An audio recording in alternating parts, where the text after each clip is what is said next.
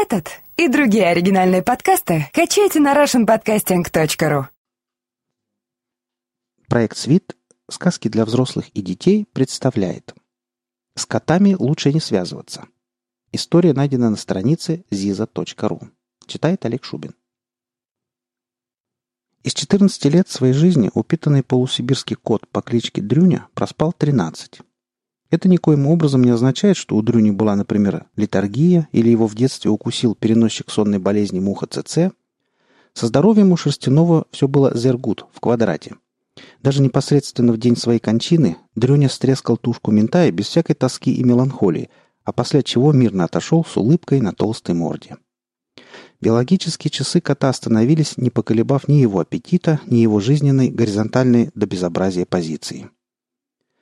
Но в жизни у Дрюни не всегда была тишь да гладь.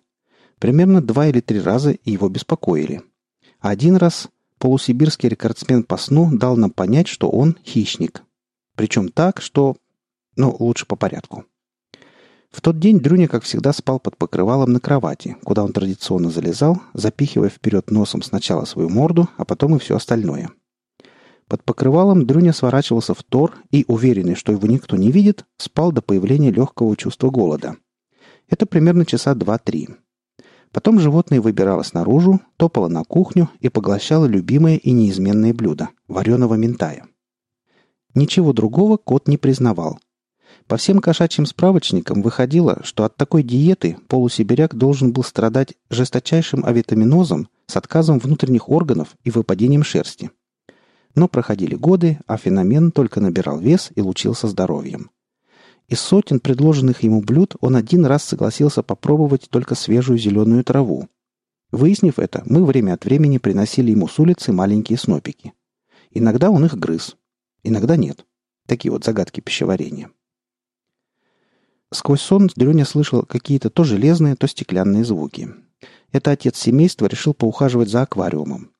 Звяканье, бульканье и бормотание, доносившиеся из соседней комнаты, не давали мохнатому покоя. В конце концов, кот окончательно проснулся, сходил на кухню, сожрал деликатесного ментая и вернулся, решив для разнообразия поменять место лёжки. Дело в том, что у него их было два. Одно, как я уже говорил, под покрывалом на большой кровати в спальне, второе в зале, на огромном цветном телевизоре, где было тепло. Рядом с ним находился аквариум, а чуть подальше диван. Первые 5-6 лет своей жизни Друня прыгал непосредственно с пола на телевизор. Но после того, как пару раз когти не удержали его на скользком пластике, он стал действовать по-другому. С пола прыгал на диван, с дивана на аквариум, покрытый сверху стеклом, а с аквариума уже на телевизор.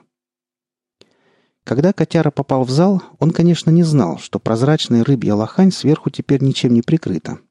Поворчав, полусонный Дрюня лениво залез на диван, сел, почесал ухо, прыгнул на аквариум и провалился. Отец семейства как раз отсутствовал, удалившись в ванную комнату чистить щеткой игрушечный замок. Долго и самозабвенно хозяин приводил в порядок декорацию. Вышел он оттуда довольным, дошагал до зала, можно сказать, счастливым, и даже вошел туда в хорошем настроении. Но то, что хозяин увидел, его потрясло. Диван был весь залит водой, на полу зевали полумертвые золотые рыбки, Воды в аквариуме было всего ничего, а кругом валялись изорванные в куски водоросли. Даже на шторину приклеилась нежная валеснерия, медленно отлипая. Первое, что пришло в голову хозяину – взрыв воды в аквариуме. Вторым, не менее идиотским объяснением была пространственно-временная аномалия. На самом деле вышеупомянутая аномалия сидела под диваном, ни жива, ни мертва. Намокнув и став на какое-то время пособием по кошачьей анатомии, Дрюня мучительно пытался сообразить, что же все-таки произошло. Ну, прыгнул на стеклянный сундук. Сто раз это делал. Дальше все смутно. Плеск, отвратительная вода в носу, острое желание всех порвать в клочья и немедленно спастись самому.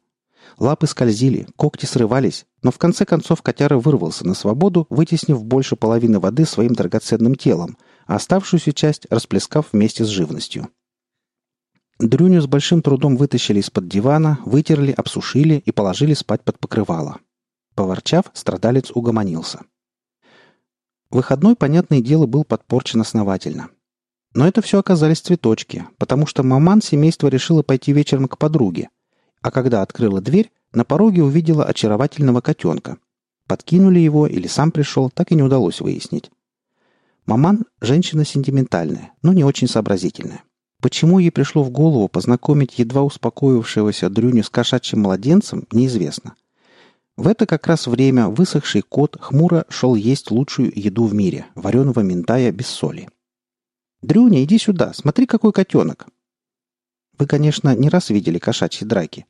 Шерсть дыбом, глаза прожекторами, адское шипение и растопыренные во все стороны когти. Но это театр. Социальный, то есть конфликт, требующий немедленного выхода. Так строится пирамида отношений. Но это в том случае, когда эта пирамида нужна. Когда она не нужна, животные убивают друг друга без предупреждения и без театра. Флегматик Дрюня в два прыжка преодолел длинный коридор, подмял под себя котенка и стал отгрызать ему голову. Никаких звуков полусибирский убийца не издавал. Он делал это молча. Однако орал котенок, потому что не хотел быть всадником без головы. Благим матом орала маман, потому что перепугалась. И заорал, само собой, отец семейства, когда вышел поинтересоваться, что ж там такое происходит. Котенок к тому времени сделал единственное, что мог сделать. Напрочь опорожнил свой кишечник. Липкую лужу кошачьего поноса два смертельных врага мгновенно размазали по всему коридору. Хозяин схватил Дрюню за шкирку и дернул его вверх. Вцепившийся мертвой хваткой кот даже не подумал выпустить незваного гостя.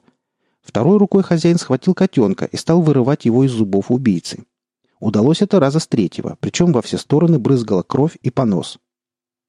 Спасенный котенок благодарить не стал, мгновенно спрыгнул на пол и помчался не к выходу, а в совершенно противоположную сторону, в зал. Дрюня от такой наглости пришел в бешенство, а поскольку двуногая прямоходящая мешала, котяра тут же располосовал ему живот и вцепился зубами в запястье. А когда отец семейства взвыл и разжал руку, вырвался и помчался за котенком. Маман того же семейства голосила, не переставая. Полусибирское чудовище бегало по залу за окровавленным, плохо пахнущим комочком, сбивая вазы, роняя полки с книгами и другие ценные предметы. Хозяин, вооружившись шваброй, гонялся за ними обоими, шипя, как настоящий кот. Наконец, с трудом сориентировавшись, котенок вырвался в коридор и молнией исчез в дверном проеме навсегда. Если вы думаете, что на этом все завершилось, то вы ошибаетесь. Дальше Дрюня начал яростно и обильно метить всю квартиру, метр за метром, обильно поливая все углы и выступы мочой. Подойти к нему и прекратить безобразие не решился никто. В считанные минуты квартира заблагоухала, как самый гнусный подвал в мире. Выходной день умер. Полночи оттирали порошками и всякими моющими средствами всю квартиру. Бинтовали хозяина, поили валерьянкой хозяйку, выбрасывали испорченные и разбитые вещи. Все это время по комнатам ходил прической, похожей на ежа Дрюня, и утробно рычал, ища гаденыша. Шерсть хищника стояла дыбом и не опадала еще дня три. Отец семейства отболел два с половиной месяца, причем один месяц пришлось лежать в стационаре. Рука распухла от пальцев до плеча, как стамбульский батон. Врач сказал, «Повезло вам, у кошачьих в пасти микрофлора убийственная. Лучше быть сто раз исцарапанным, чем один раз укушенным». История на этом заканчивается. Теперь, соответственно, мораль. Никогда не считайте ваших домашних животных безобидными, особенно тех, кто спит 23 часа в сутки.